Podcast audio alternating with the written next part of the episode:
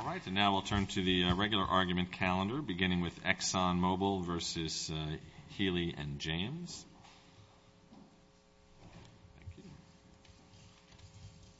Thank you.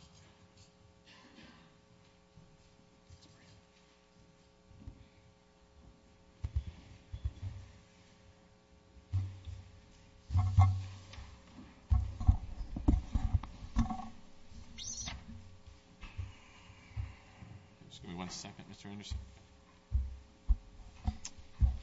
All right. Mr. Anderson, you've reserved uh, three minutes for rebuttal, I think, right? I have, Judge. Okay. You may proceed. Thank you. Your Honors, this case should not have been dismissed. It raises an important challenge to the State's pretextual use of burdensome, multi-year investigations to silence, deter, and discriminate against dissenting viewpoints. Uh, why is it not moot? You already had a big win in New York, at least. Uh, and so have you asked for these documents back? Is this all about getting the documents back? At this point, there are multiple forms of relief that could provide uh, a remedy for the injuries that ExxonMobil has suffered over the four years. But you haven't asked for the documents back, right? We brought this lawsuit to obtain that relief, Judge. And we do request — It's not in the complaint, um, right?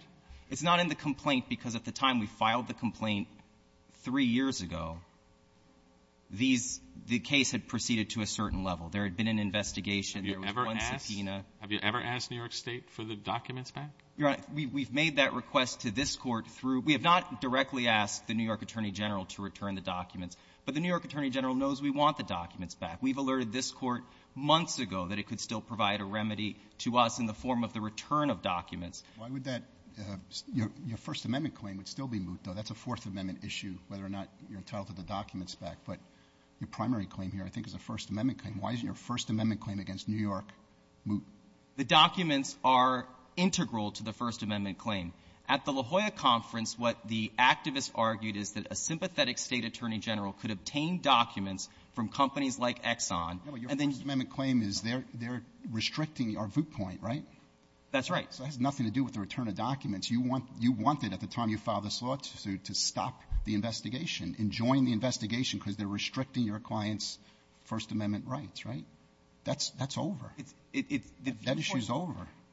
The issue's not over. The documents are used to burden the company and to exert pressure on the company to change the company's viewpoint. Justice Ostrager recognized that at trial and in his decision, that the coercive effect of having the company's sensitive information revealed in a courtroom turned over to State AGs. What case do you have anywhere in the United States where a court has said that the relief you could seek for a First Amendment violation is a return of documents? All the cases you cite, the Scientology case and all the other cases, are Fourth Amendment cases. There's no case that says to vindicate your First Amendment rights, you can seek a return of documents from the government. We don't have authority on that specific point, Judge. But in this case, the facts are different from those that we've cited to the Court that have come up before. Here, the documents are used as part of the effort to silence the viewpoint that's disfavored. This is literally the strategy that — Are used. I think what you mean is they will be used. They may be used. If they follow through on their threats, then maybe those documents will be used. But what do you mean they are used?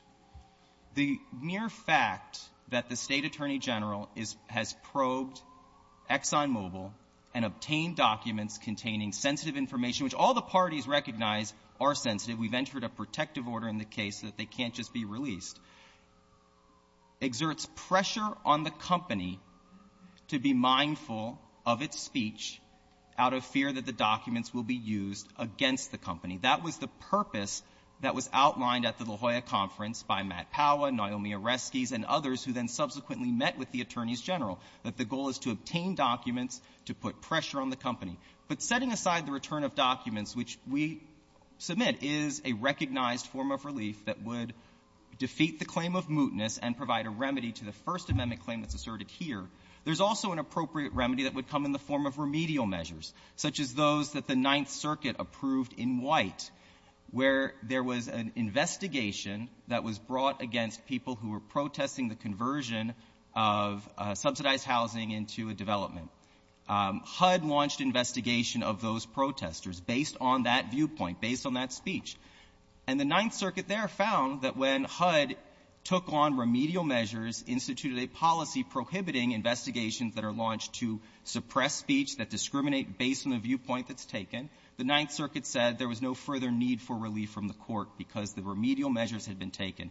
So even if return of documents um, was not a sufficient form of remedy, there still remains a remedy that can be taken in the form of reforming the office of the Attorneys General. And only the New York Attorney General has argued that the case is moot. But there is uh, — there would be appropriate relief in the form of those measures that could be taken in line with what was authorized in HUD. Mootness only speaks to the New York Attorney General, but both of the — both State Attorneys Generals participated in a press conference where they echoed the very arguments that the activists had urged previously.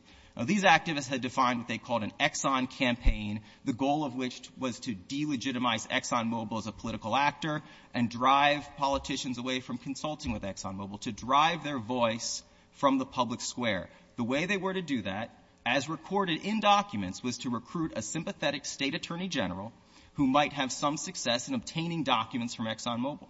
At the — Let me ask you, uh, I know that you fault the district court for characterizing this as a retaliation claim, which you obviously say it is not. It's a viewpoint discrimination claim. But every single case, including White, under the viewpoint discrimination uh, analysis, has pointed to an ongoing restriction that a municipality has put on the plaintiff, restricting the forum or the speech, you know, commercial speech, some type of speech, whereas here, there is no uh, restriction like that that you're pointing to. So um, can you address that? Why this is — you're characterizing it as a viewpoint discrimination case, but isn't it really a retaliation claim? Your Honor, we believe this is best — Because under Hartman, if it was a retaliation claim, you'd have to show no cause, and you're trying to argue for the investigation, and you're trying to argue that that's not the standard for viewpoint discrimination, right? That's not even the standard for a retaliation case in the employment context, for example. The the the standard that — Hartman says you have to plead and prove no cause, right? For retaliatory arrest.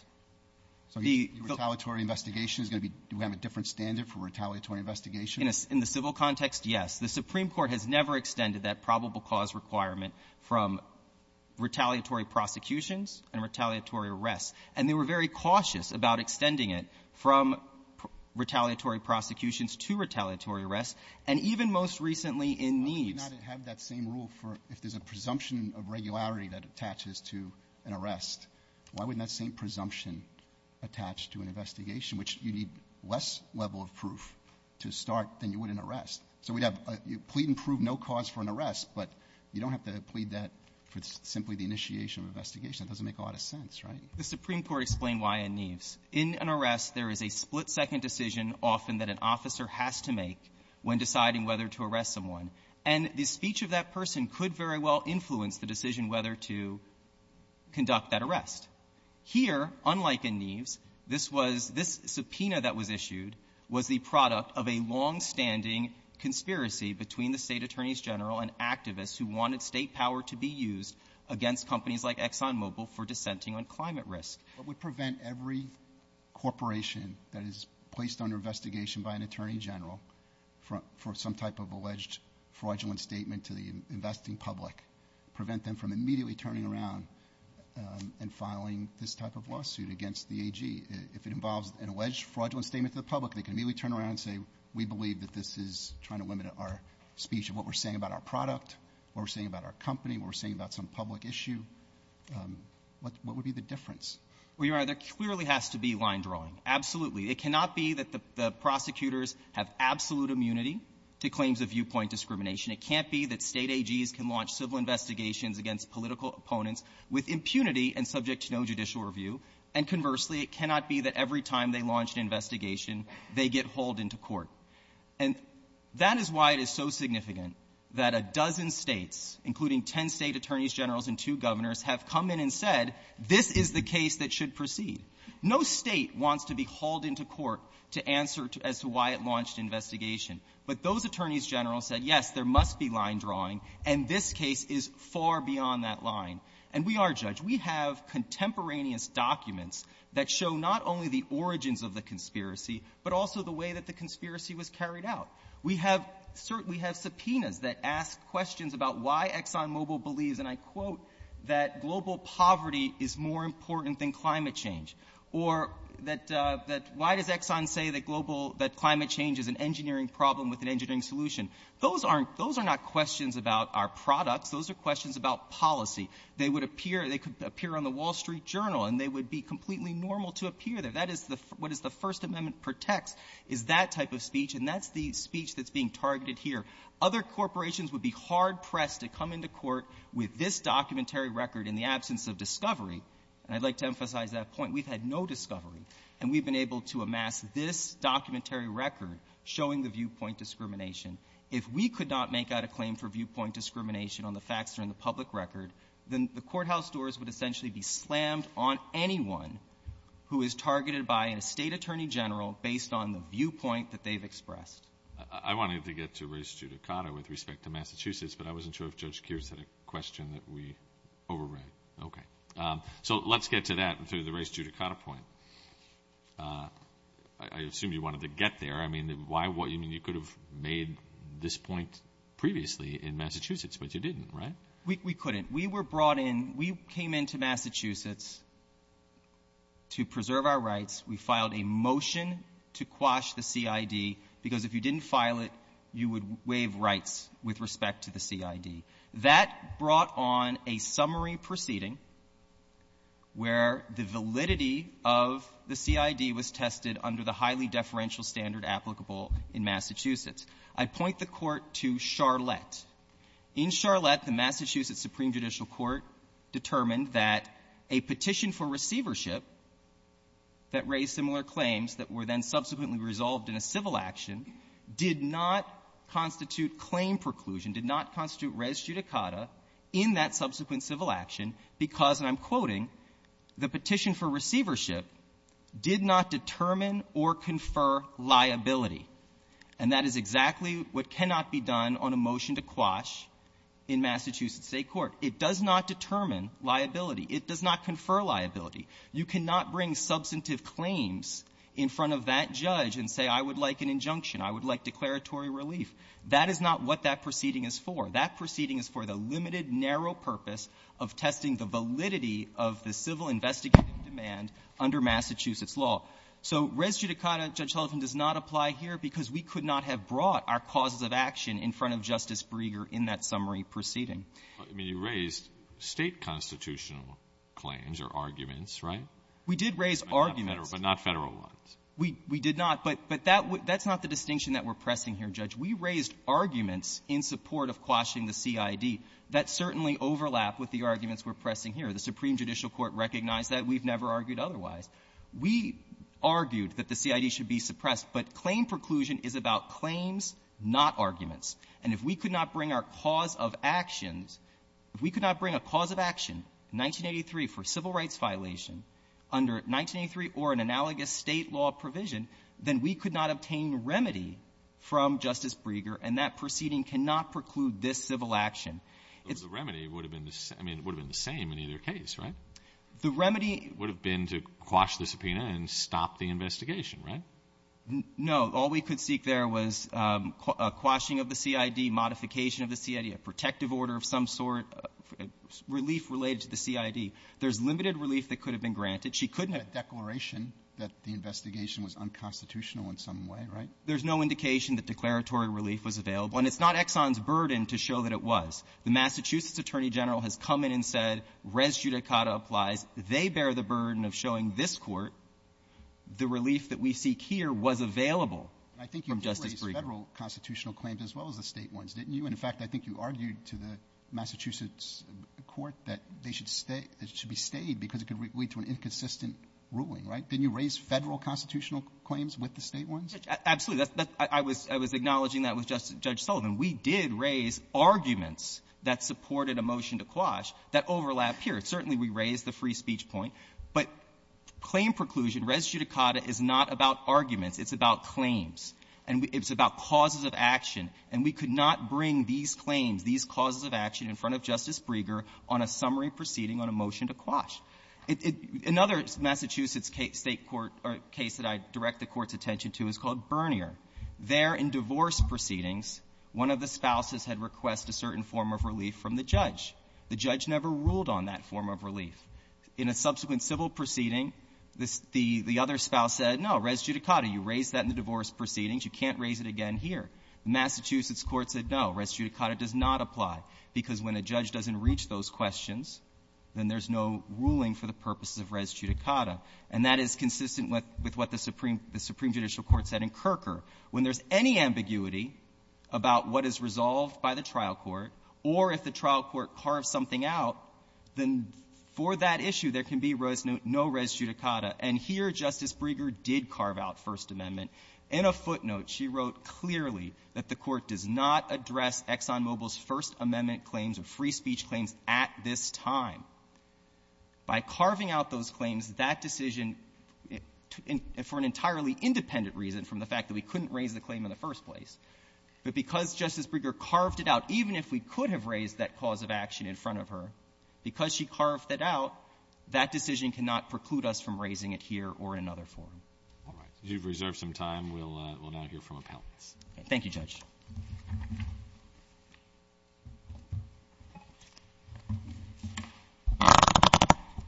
Thank you, Your Honors. Anisha Dasgupta for New York Attorney General Letitia James. How are you splitting up the time between the two of you? Half and half, Your Honor. Very well. Thanks.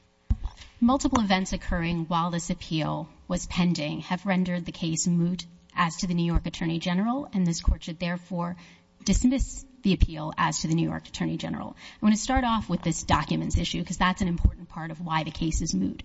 Shortly after New York brought the state court action against Exxon, the parties stipulated to a process for return and destruction of the non-public documents that Exxon provided during the investigation and the lawsuit.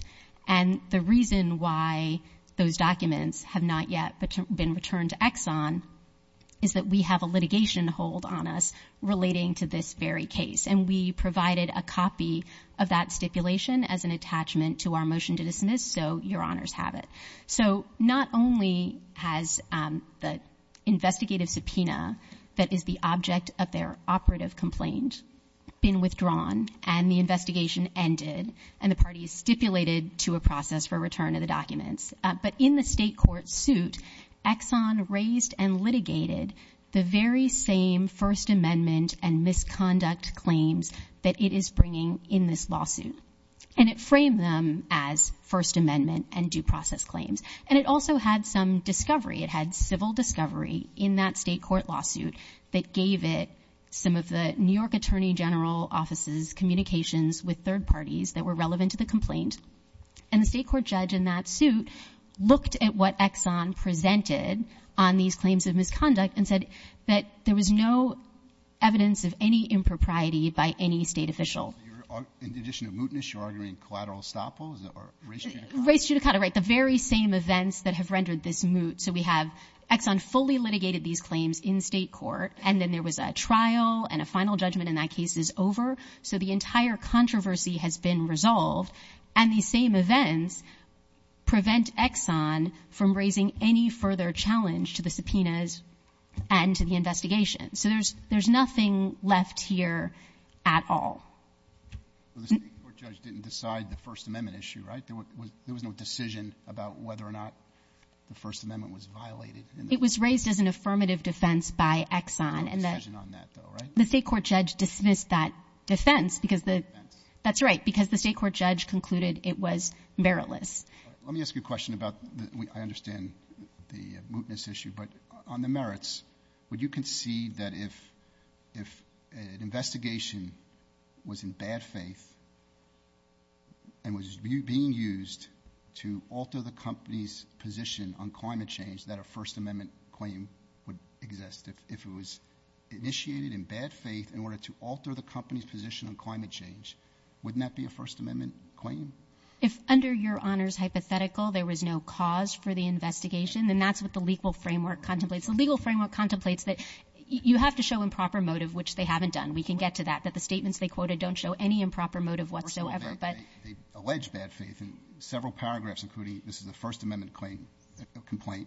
Uh, paragraph 107, the subpoena and the CID were issued without having a good faith basis for conducting an investigation and with the ulterior motive of preventing ExxonMobil from exercising rights. So they alleged this bad faith, and then they alleged that the purpose of it was to alter their position on climate change. And I don't have to go through all the allegations with you. They have multiple paragraphs that deal with the press conference, the meetings before the press conference to try to demonstrate plausibly that that was the purpose of the investigation, not fraud. The purpose of the investigation was to get them to agree with the Attorney General's position on climate change. So um, why wouldn't that be enough for a motion to dismiss? What else could they have alleged other than what they alleged?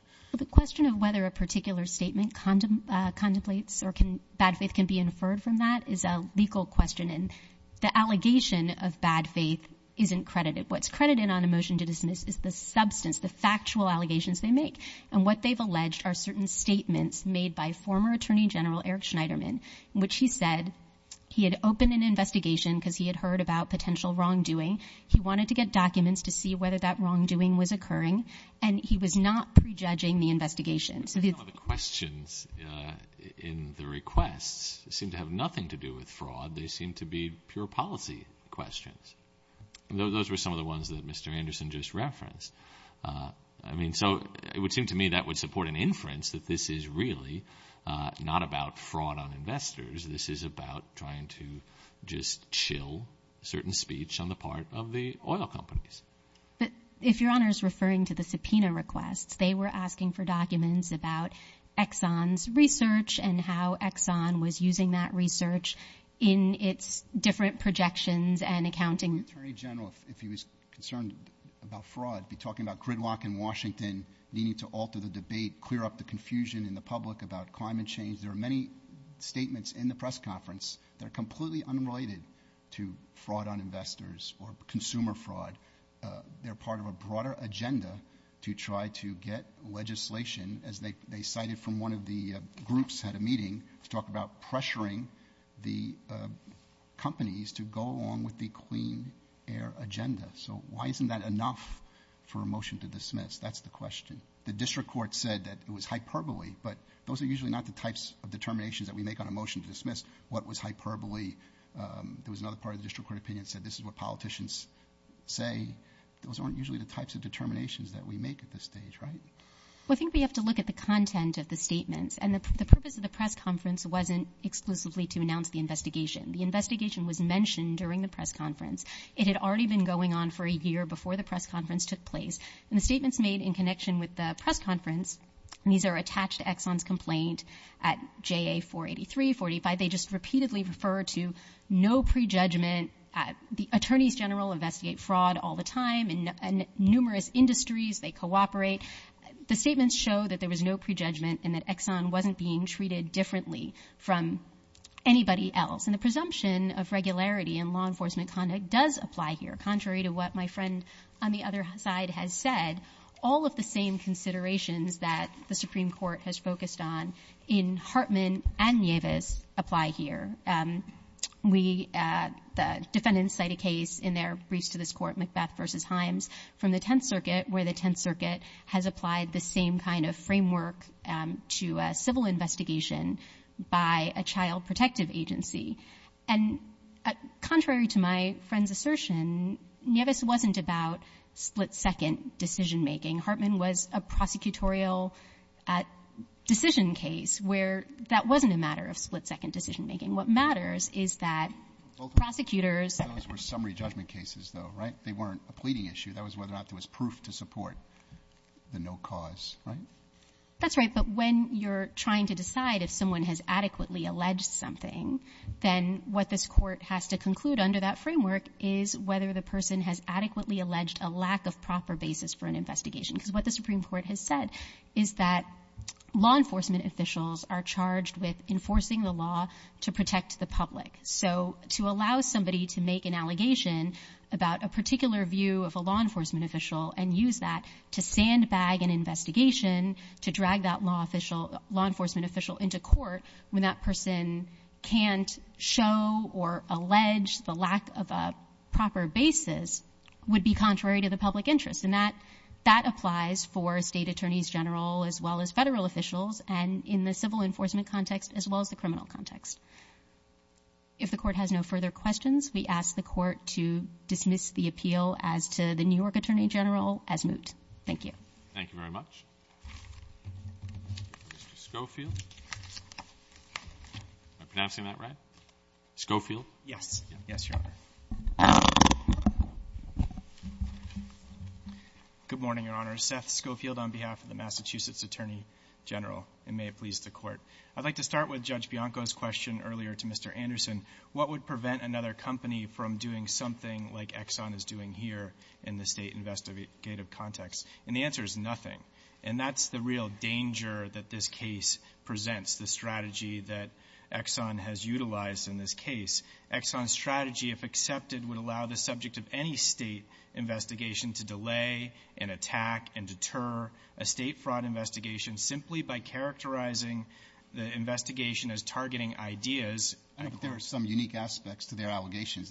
This is a press conference, again, that uh, also, you know, the Massachusetts Attorney General had similar quotes that go well beyond fraud on investors or some type of consumer fraud. They talk about a climate change agenda, about the need for legislation. Uh, Attorney General Healey said part of the problem has been one of public perception as to why there hasn't been more legislation with respect to climate change. So this is not sort of the standard uh, AG case where they bring some type of fraud allegation against a company. There's a lot more alleged here than that, right? Well, Your Honor, to begin, that press conference wasn't about Exxon. That press conference was about a number, a variety of different issues related to climate change. Um, Exxon was just a very small part of that, which Exxon is now seizing upon to claim Uh, that the investigation, the civil investigative demand served upon Exxon by the Massachusetts Attorney General was based on an improper purpose. But if you read closely what the Attorney General said in regard to Exxon, which was, in fact, very, very little, um, all they show is that the Attorney General had a belief that Exxon may have committed fraud. And that's a determination that the Massachusetts Attorney General has to have under state law to issue an investigative subpoena. Let me ask you a question about Judge Sullivan. Uh, why would, in a CID, would you ask a company for documentation that would support their claim that poverty is a bigger issue than climate change? How does that relate to the same type of investment fraud or consumer fraud? Isn't that really, again, just trying to go at some of the speech of the company that Massachusetts disagreed with? No, Your Honor, absolutely not. What would be the basis for asking them for all communications related to a particular statement like that? Poverty is a bigger issue than climate change. Well, Your Honor, first of all, the civil investigative demand had about 25 requests in it. Right. They're seizing on a very small subpart. What's the justification for that one? The justification is that the investigation was about what Exxon knew, when it knew it, and what it was telling the public. How does poverty versus climate change inform that? That would be an actionable false statement? If Exxon knew internally or had held a different perspective internally than it shared externally, then absolutely, under Omnicare, an opinion can be also the basis for a fraud, not just an investigation, but also for liability for fraudulent statements. So that's absolutely clear from Omnicare. And also, Your Honors, Exxon had every right to challenge, if that was the request for documents that it took issue with, it had every right in the state court proceeding to ask the superior court judge to quash uh, that request, which is what ordinarily happens in a motion to quash proceeding. Parties don't typically come in and move to quash an entire uh, investigative subpoena.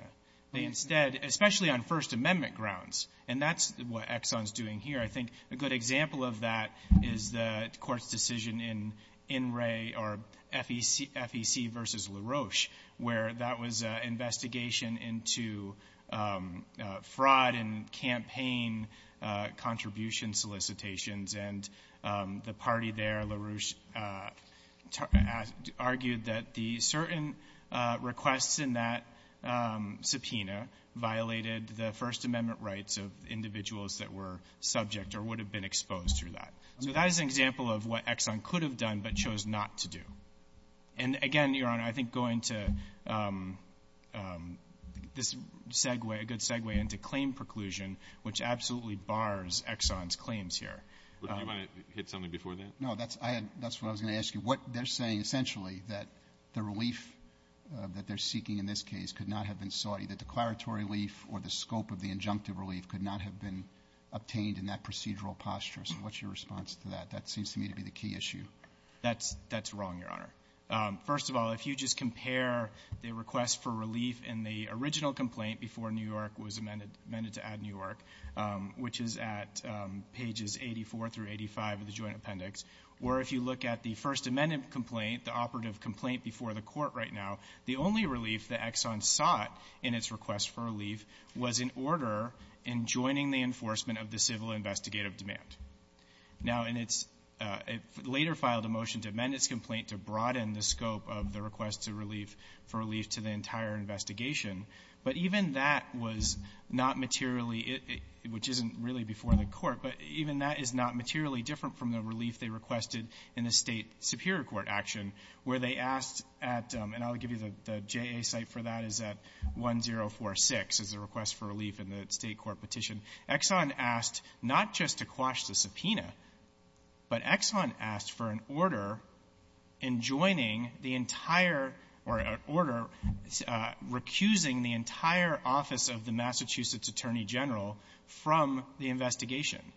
As Judge Caproni held in the district court, that request was not materially different from uh, a request seeking an injunction of the investigation itself.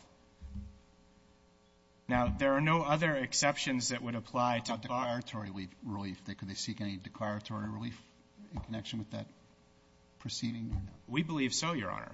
We believe that that was — they could have um, sought broader relief. And I'll give you another example of why Exxon itself, I don't believe, even believes that that's a limited proceeding. Just recently, Exxon filed um, — last — in the late fall, Exxon filed a motion in the civil investigative demand proceeding asking the court to issue an order enjoining or preventing the Attorney General from filing a complaint. So not even Exxon views the civil investigative demand proceeding as being limited. It views it as an opportunity. The Superior Court is a court of general jurisdiction, and it has empowered to issue any and all relief that Exxon might have been entitled to. Now, Exxon did seek all of the relief that it sought before the district court here. It also — and all of that relief was based on the same transaction, which is the standard under Massachusetts law, the same nucleus of operative um, — nucleus of operative facts. And for that reason, Your Honors, um, ordinary principles of claim preclusion should bar and do bar uh, Exxon's claims here. I see that my time has expired. All right. Thank you very much. Thank you, Your Honors. We'll now hear from Mr. Anderson for three minutes. Thank you, Judge. I'd like to respond to the um, question about claim preclusion. Um, the Massachusetts Attorney General has not come forward, again, with any precedent that would establish that we could have brought claims for affirmative relief in front of Justice Brieger in the limited purpose proceedings to quash the CID. They were brought on by motion. They were resolved within a two-hour hearing. I guess the issue is, uh, you know, claims versus relief. If the relief you're seeking uh, through your claims are identical to the relief you could have sought in the proceeding, uh, is that enough? It's not enough under the law, and it's also not enough based on the facts in front of the court. We did not seek the full relief that we'd be entitled from a district court or a state court of Massachusetts if the claim had been brought in a proceeding where declaratory relief and an injunction would have issued. So what's the different — what different relief would you have obtained Uh, if you were affirmatively asserting claims? A declaration that the investigation violated ExxonMobil's First Amendment rights under the Constitution. We also asked for other relief to the extent that — Okay. Other relief such as what? As I was describing before, potential remedial measures that would be taken, including policies adopted by the attorneys general to limit their use of pretextual investigations to prevent the free exercise of the First Amendment. The relief we sought in front of Justice Brieger was limited and narrow. We asked — we did ask for the disqualification of the Massachusetts attorney general, but under — again, under Massachusetts law, the denial of a motion for disqualification has no preclusive effect. That's the Juarez v. Palmer case.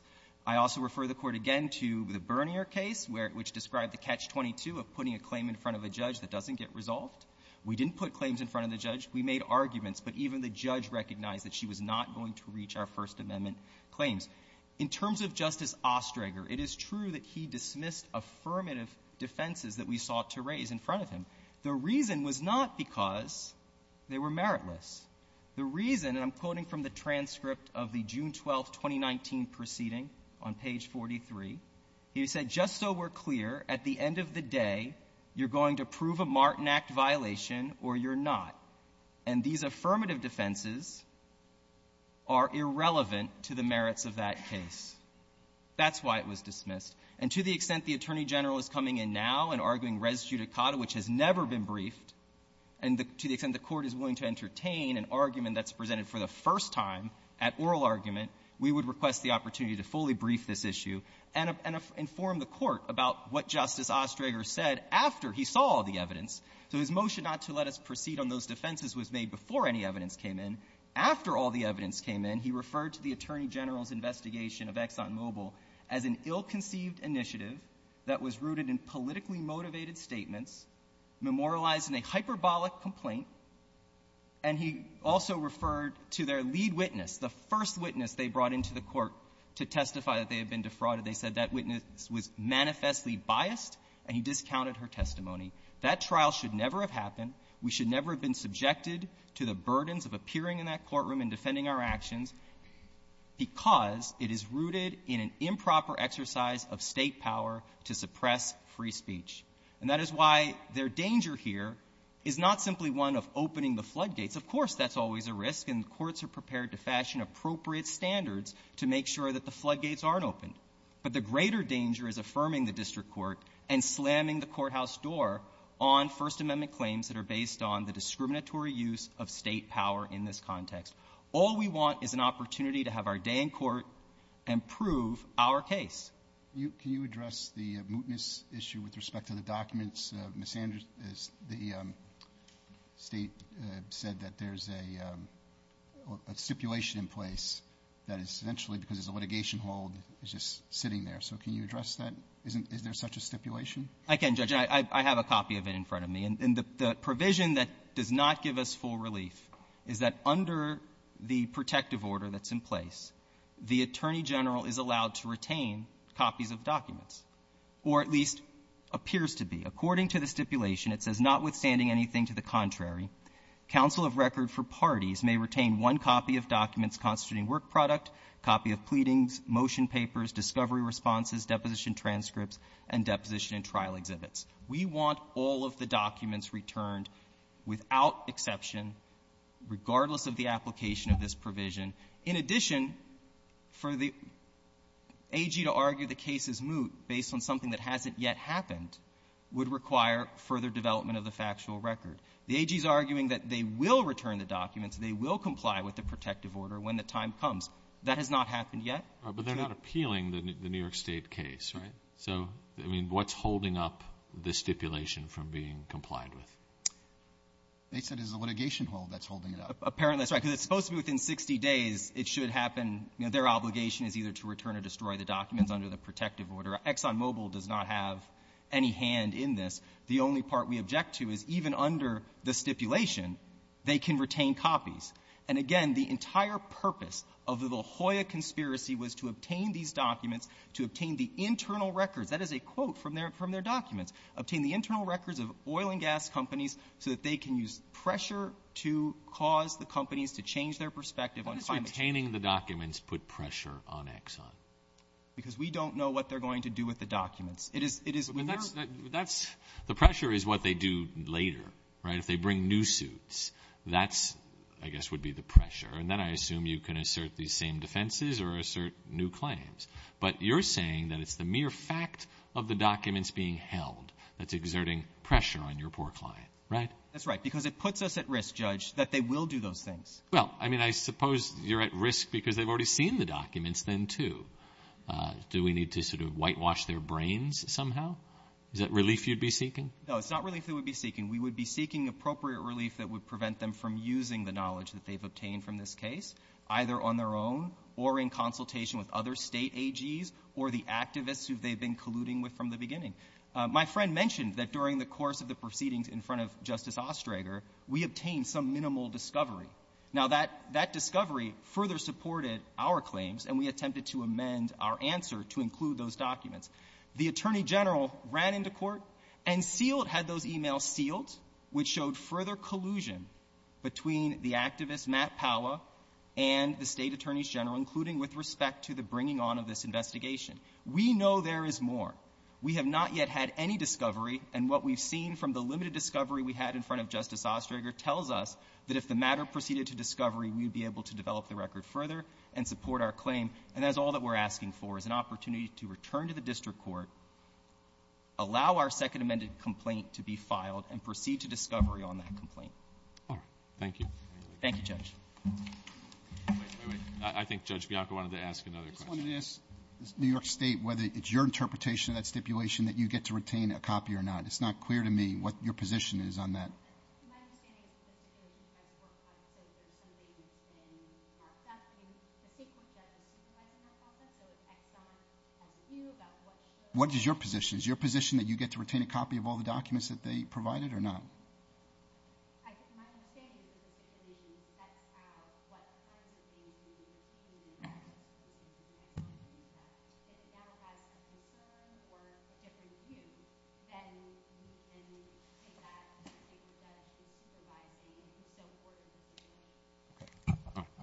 Is the stipulation in the record? The stipulation is attached to the State's motion to dismiss as um, in the motion to dismiss appendix starting at 150, MA 150, and the language providing for um, return and destruction is at MA 159, and then there's a description in the stipulation of the documents that are covered that makes clear that it's pretty much everything that hasn't been publicly disclosed or submitted on the public record, and that's at MA 151. Thank you. Okay.